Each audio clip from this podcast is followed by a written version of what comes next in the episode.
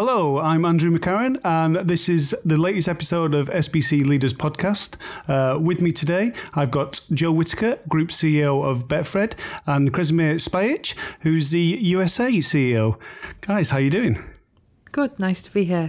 Good, thank you for inviting us. No, no, good, good to be here in Barcelona, uh, SBC uh, Summit event. Um, Jo, I appreciate uh, this is maybe the first we've done this for industry industry yeah, press. My first time in Barcelona as well. So, oh wow! Yeah. Okay. Well, delighted to be here. We'll, we'll, we'll be gentle with you, but uh, to start off with, I mean, um, we we we talked about. Um, downstairs, you, you were you were on a panel and you were talking about um, the vision of Betfred going forward. Um, you know, what what do you see that vision to be? Betfred has a over fifty year old legacy. We've been slow to most things we've done. So we were slow to grow the retail estate and then went really fast, accelerated. We were slow to launch online in the UK and then accelerated. So we're, we're now in um, South Africa. We've got two businesses in South Africa. We're launching the Betfred South Africa brand and we're the majority investor in Lotto Star. And we're also in 10 states in the US, which is really exciting for us. Probably we'll then look at other territories, but I think we need to focus on what we've got. Um, the Lotto Star transaction was fantastic for us. It was a new way of working, sticking with the local partners. They're still in the business with us today, giving them the full autonomy to continue doing what they're doing, which is fantastic. Um, against the challenge, challenge of a new brand in a new territory, which is never easy when people haven't heard of Betfred, but we're working on that now obviously Betfred is very much a, a UK brand for for yes. a long time, and uh, like I say, almost like the tortoise and the hare. Yeah, came up and uh, is it the second biggest retail state or is it third? Maybe it's third after Willie. Will be third after Hills. So, what made you sort of look beyond those borders? You know, what made South Africa an interesting uh, prospect? It was just an opportunity that arose. We look at a lot of opportunities. It was one that excited us. So, Betfred South Africa was the acquisition of a business in administration betting world. Um, and so that brought us 60 retail shops. We're good retailers, we know what we're doing. Retail in South Africa is a world away from the UK. You know, your average shop has 60, 70 counter hands. Um, you know, in the UK, we have two to three. So they're like stadiums. It's a phenomenal experience. Really exciting to be around. So Betting World brought us the 60 retail shops and it brought us a small online business. Um, and then once we were in the South African market, you start to hear about the players, you make relationships, and we met the Lotto Star team. And it's, yeah, it's been great since then. Excellent. So, I mean, Kresimir, you, you've joined more or less this week to to head up the um, the US operations. I mean, what attracted you to Betfred? What what uh, what did you find? What what are the values that uh, sort of drew you to the company? I think what attracted me is kind of tradition. It's a family-run business. It's it's privately, fully privately owned. Um, decision maker is pretty straightforward, and there is a quite a bit of proud in history being a bookmaker for almost fifty years add to this uh, uh, uh, an owner who is deeply in love in Betfred and love what he does. And he's very convincing when he's talking to you and trying to sell you the story about the Betfred and working for it. I think this was one factor. Second, I also met Jo. Um, I've seen also that company is changing by bringing her and, and, and, and with some expansion also in other markets. And I thought this is a good combination for me that I can contribute with my understanding of the US markets and working with them uh, closely. And believe, I think, you know, I come from very large organizations, very big companies where lots of time is spent on governments and board meetings and shareholder meetings and you spend ultimately 50% of your time just dealing with administration. I feel here we do a lot of things with a handshake and an agreement. And as Jo said, her management style is like, okay, we have an agreement, go and, and deliver now on whatever we have agreed. And I think this is an opportunity for me to actually focus more on, on building business than on politics around the business. There's a reason why um, Fred the owner, was one of the earlier um, inductees to the uh, Sports Betting Hall of Fame that we launched. He's uh, yeah, someone who's been there, uh, walk the walk, talk the talk, and uh, I think he's seen most change that's come. and, you know, for us, it's a really exciting time. We are building a team. I'm a great believer in recruiting people that know more than you and taking on Kresimir with his experience. It just opens up so many new markets to us. The US is difficult. It, you know, it's difficult for everyone. And I'm confident that Kresimir will find the way through for us. That's good. Thank you for believing in me. we'll, we'll cut that one and send it to Yeah. me. Yeah, Cut I'll be it on the one. loop. Motivational talk of the morning. Um, so, Jo, you, you took over CEO role, was it Two and a half years ago. two and a half years Yeah. ago? So, right in the mix of uh, still around COVID. Yep. Um, uh, you mentioned that you thought actually that was probably the death knell of the retail estate, but it's been on a gradual decline over the over the 2010s and things like that. Um, but you you were kind of anticipating that actually the retail was was was going was going to go. Um, Yeah, I mean, it was unprecedented, uh, for obviously for everyone, but the shops just closed overnight, and it was why on earth would a customer go? We saw our online business go through the roof. It was a, a fantastic growth story for for everyone, um, but we saw those customers convert to digital, and you know why why go back to retail? It, it's easier online. It's a touch of a button and was, it was worrying for us. But you know, like I said earlier, the shops have recovered completely. Um, people like the community. It's habitual going into the local betting shop, doing your football coupon, etc. So retail is good for us. Costs are increasing all of the time, which will always be a challenge. But you know, we're passionate retailers. Our brand is on the high on every high street in the UK. Um, and similar in South Africa. So again, you saw the conversion, but the customers came back. They they want to be in that retail space. do you think people dismiss the community aspects of the betting shops a, bit, a little bit too easily? Maybe be in a bit of a snobby kind of way. Yeah, I mean, the, our staff are phenomenal throughout the estate, and many of our customers come back to the shops to be with those staff, to have a cup of tea, to have a chat. It's, it's just part of their daily routine, and you know, you can never underestimate the power of retail, both the the banners on the high street and the staff and the way that our customers think about us. We're, you know, we're one of the most highly recognised brands in the UK. We under index on market share. Our technology has been a journey, um, but we're, we're getting there. I mean, um, they say a shop's only as good as its staff uh, when it when it comes to uh, betting shops. I mean, how do you show leadership to you know the the part time cashier? Um, how how do you get them to follow the the Betfred way of customer service? Many of our staff have been working for us for forever. You know, we've got um, strong staff loyalty, constantly looking at the benefits, the the salary structure. We, we're a real living wage employer in the UK, which we're proud to do. It's not easy with the costs, the the high costs on the high street, but yeah, it's just about reinvesting in staff training, acknowledging what they're doing, and making sure we've got the right package for them. And obviously in the US, the um, the retail sports betting is, is relatively new compared to certainly uh, somewhere as mature as the UK.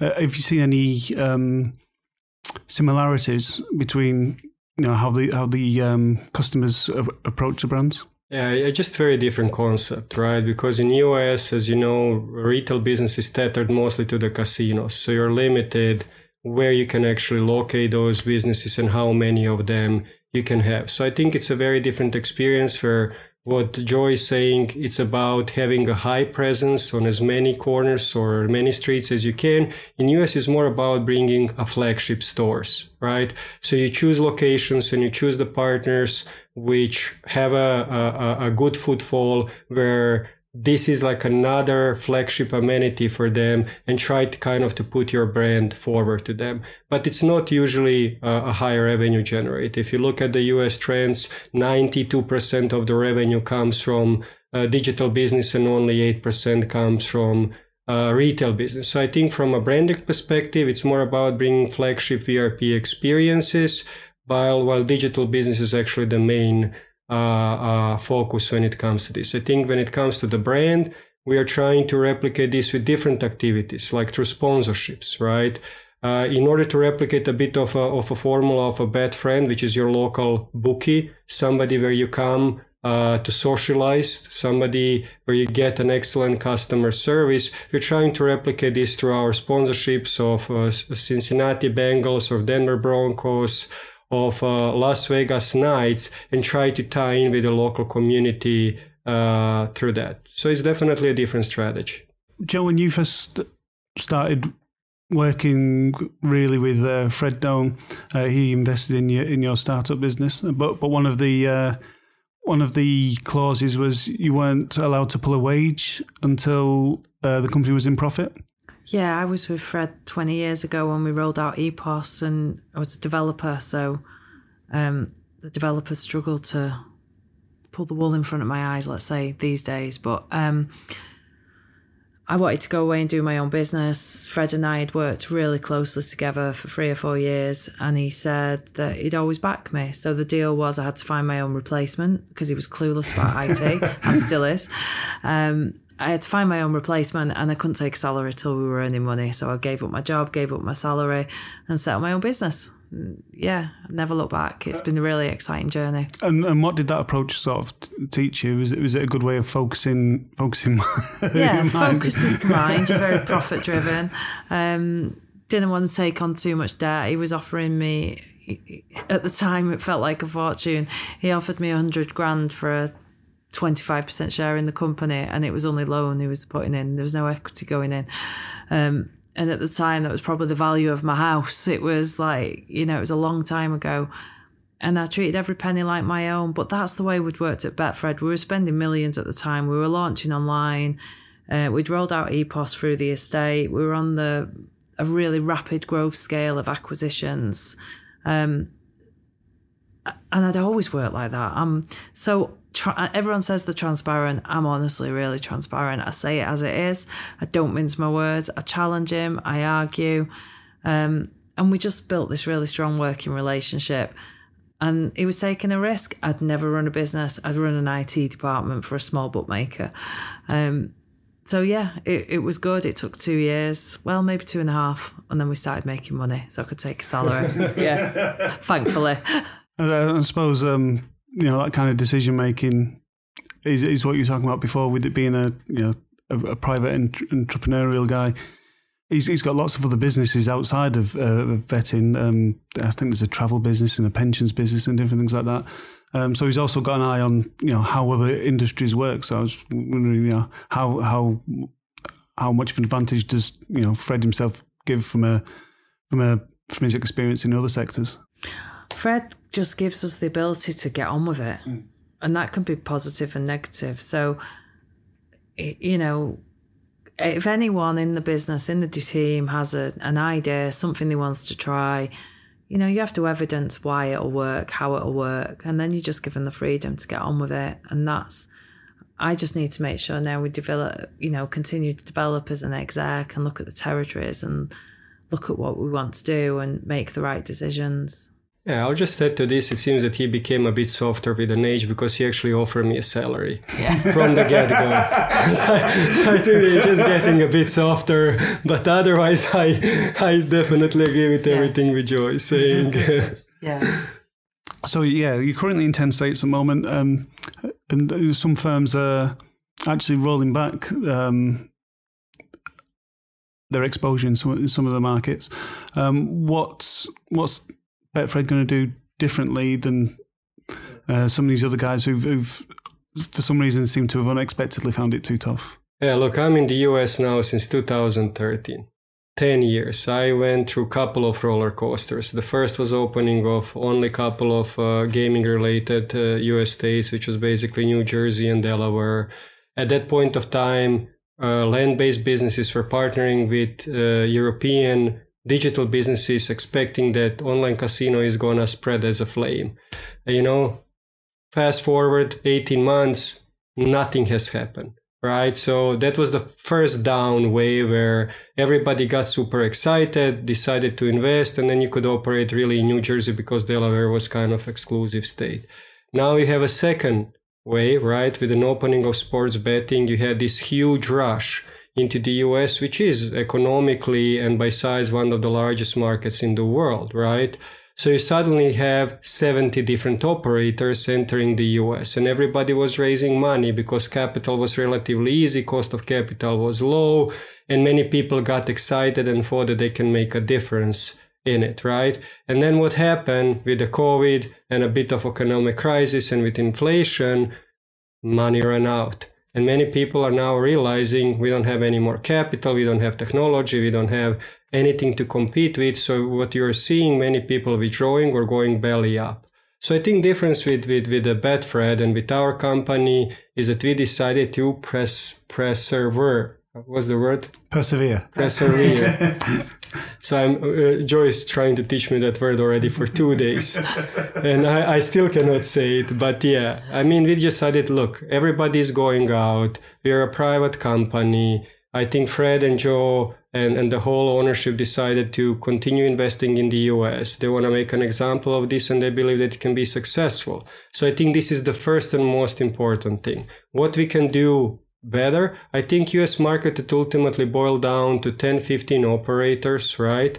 Plus some uh, what I call local or regional operators, which will be in one or two states, which have maybe some competitive advantages or reason to do this. And I think in this environment, you can carve out a niche for yourself, right? And what is our niche? We don't expect to be market leaders. We want to be a market contenders, carving out a piece of market share for us, which is focused on customer centric approach, right? We want to be closer to our customers. We want to talk to them on a personal, local level. We want to maybe give a bit more back to them. Right. And I think this is what we are going to try to do it and how we are going to do it, as I said, tying into local sponsorship, working with the local communities and putting much more effort into relationship with our customers because it's very hard to expect that we can uh, compete on a, a, marketing budget level, that we can exp- even compete on a technology level. So we need to focus on excellence in operations and relationship with our customers. And if we carve out uh, a, a, single digit uh, uh market share, I think this will make us happy as long as the business is sustainable. Yeah, I mean the US is difficult. There's no hiding. We we followed everyone else. We put our flag in as many states as we could. We're at 10. Um, but now we need to really drill into that strategy and, and support Kresimir in being able to deliver what he wants to deliver. And again, giving them the autonomy to get on and do it. And we're not under pressure from shareholders externally. We can just go for it, see what happens, see what opportunities are there. I'm still feeling that a bit of the tortoise in the hare as well. You don't have to be doing increased numbers every quarter and reporting no, to everybody. we just need to get it right. Yeah, look, I think it's not only for us. I think for everybody is reflection time in the US, right? From chasing, first you had a, a, a, a wave of just speed to the market. Yeah. Let's just get into the market. Nobody cared about product. Nobody cared about anything. Let's just open each and every market, right? Then you had a wave, let's just grow handle, let's just grow top line revenues, right? And then with increased inflation and cost of the capital, ops, suddenly EBITDA is the king, right? So now we're in a phase, EBITDA is the king, and these are normal cycles in every market, right? And how market mature. So we are reflecting now. I think that we are looking into what we can do. We are looking into each and every individual states. Plus we have an access to some additional states which might open up or we still haven't gone in live. And I think in, in, the, in the following kind of months and years, we expect to develop a, a strategy that actually makes sense, right? It's not like a, a player that targets very, very wide funnel and every better. We're going to find our players that are going to be loyal with us and, and, and respect basically the more attention that are going to provide to them. We talked below about sort of the perception of the industry. Um, you know, and how it's got a negative uh, connotation in nearly every single media story that comes out these days.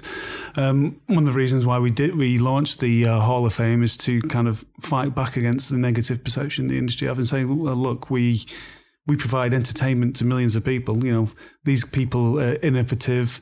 You know, pushing things forward. They, they ought to be recognised for the, uh, uh, along those lines. Um, but are we missing a trick? I mean, what more can brands do to try and sort of chip away of, the, of that negative perception um, that we have, which seems to be worse than a lot of the other vice industries? It's really difficult, and we haven't helped ourselves. Um, again, UK um, specific, you know, we've come under a lot of scrutiny. There's been a lot of fines. There's we haven't had the protection in place historically probably we needed, but technology was running so fast. Um, I think now the UK is the safest market to have a bet in. The player protection tools that we've put in place, there's always more you can do. We're always trying to do more. The white paper, let's see where we get to after that. But we just need to keep doing the right thing. We need to keep building on the tools, the protection that we're putting in place for consumers and stop those horror stories, um, which none of us want. We don't want one problem gambler is too many. We say it all the time, but it's true.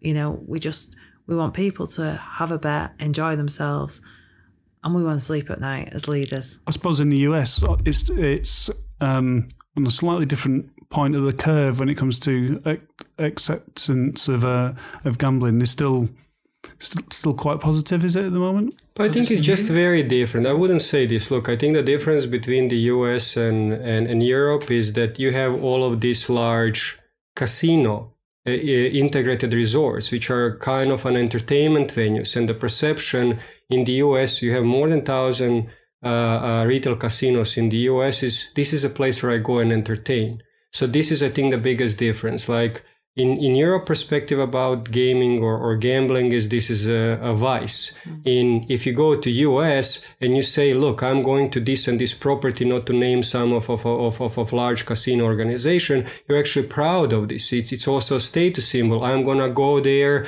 and i'm going to have a nice dinner. I'm going to go and, and see a nice concert and then i'm going to go and have fun uh, uh, uh, with my play with my friends right and and game as well right? It's not something that you hide. And i think it's just the difference in the culture. And here casinos has been for a long time of a tradition, right? Of, of, the casino business, especially in the last 20, 30 years. When it comes to sports betting, it's also perceived as a form of entertainment, right? So I think this is also there is a difference. And when it comes to responsible gaming measures, US has them for a long time, including the retail uh, uh, level. So they also think that um, this is handled pretty well. And look, as any other, uh, I would say, industries or any other factors or, or, or, parts of our life, there is always outliners right? In everything. In we can be in moderating in any aspect of our life right? So you're to have probably always few people which are to be in moderating gaming as well. We are doing our best and, and trying to do our best together with the regulators to prevent this. Will it ever be a 100% success rate?